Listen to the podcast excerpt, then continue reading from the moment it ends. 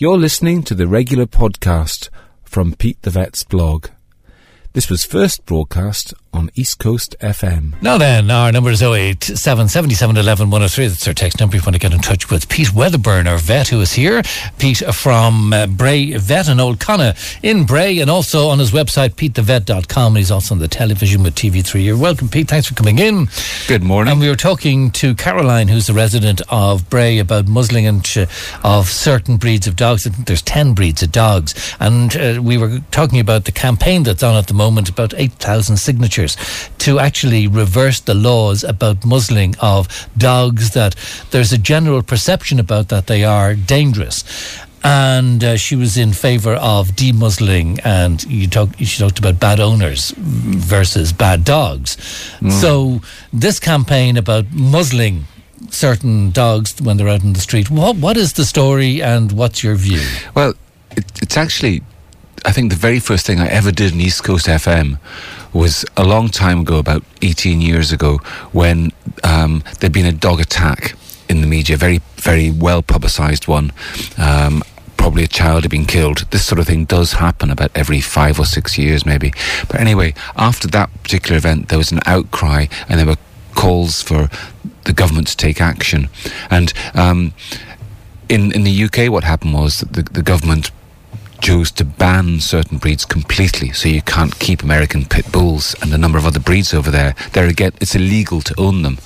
Um, and, and that brought its own problems. In this country, the government had a more measured response where they, they named a number of breeds and they said those breeds, because they had the potential to be more dangerous, they should be um, subject to more controls. So those breeds, if they're in public areas, they have to be kept, kept on a short leash by by by uh, under the control of somebody who's over 16 and um, perhaps most controversially they have to be muzzled and um, you know those breeds include many family pet type dogs like German shepherds and Dobermans and Rottweilers and dogs that are often very gentle, good-natured animals.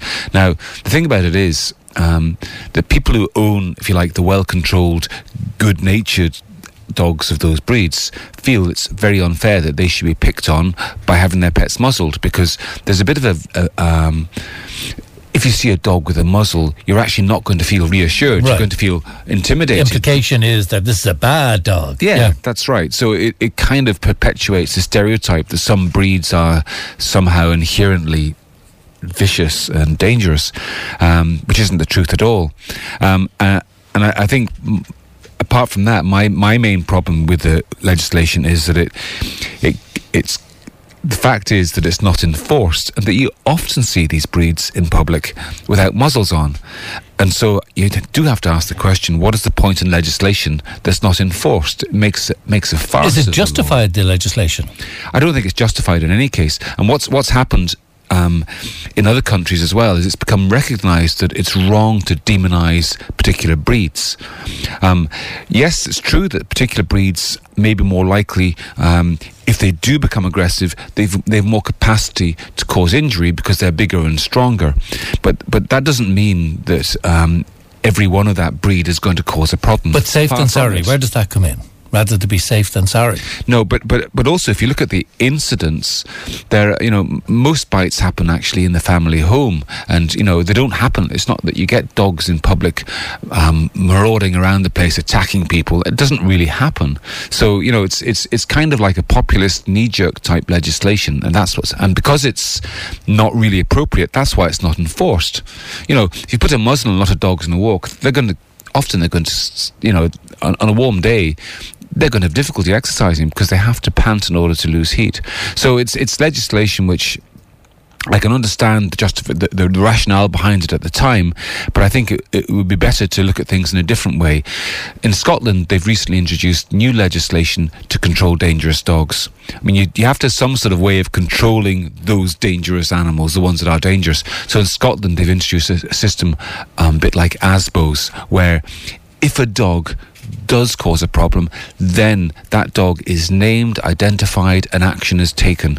And they do it that way around. Yeah. Now, I'm, I'm being devil's advocate here and saying after it did something bad, But it's named always- changed. But how do you know that that little cuddly dog in the corner um, is not going to maul to death some kid? Well, there's nearly always a track record. It's very rare for there to be um, a sudden, one off, very severe incident.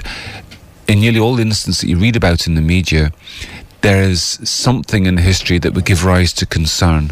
Um, one of the problems I have is that, in fact, when there is an, a really bad incident, you never actually hear what really did happen. Is you know, there's a big outcry at the time, everybody getting outraged because uh, perhaps a child has died and it is horrific. But you don't hear six months later. I would like to hear a detailed analysis of exactly what happened and what was the background and how could it have been prevented. But that doesn't make the news, and so we never end up hearing it. But it, often it is the case that um, the, the the actual incident is um, was preceded by a number of smaller incidents, perhaps neighbours compra- complaining about a dog being out of control or um, whatever. And so, with with legislation they have in Scotland, um, the authorities can take action at a very early stage, maybe when a dog is is just off the leash and chasing another dog in the park in an uncontrolled way. The dog warden, in that instance, would come along and would have words with the um, with with with the um, owner and place a restriction on them at that stage. At that stage, then that particular individual dog would be perhaps muzzled and and um, Okay, obliged so you're full leash. Okay, Peter. So, as Caroline said, good owners. Good owners, Bad dogs. yeah, exactly. All right. Uh, that is Pete Wedderburn, our vet from Bray Vet. You can hear this broadcast again on Pete's website, which is petethevet.com.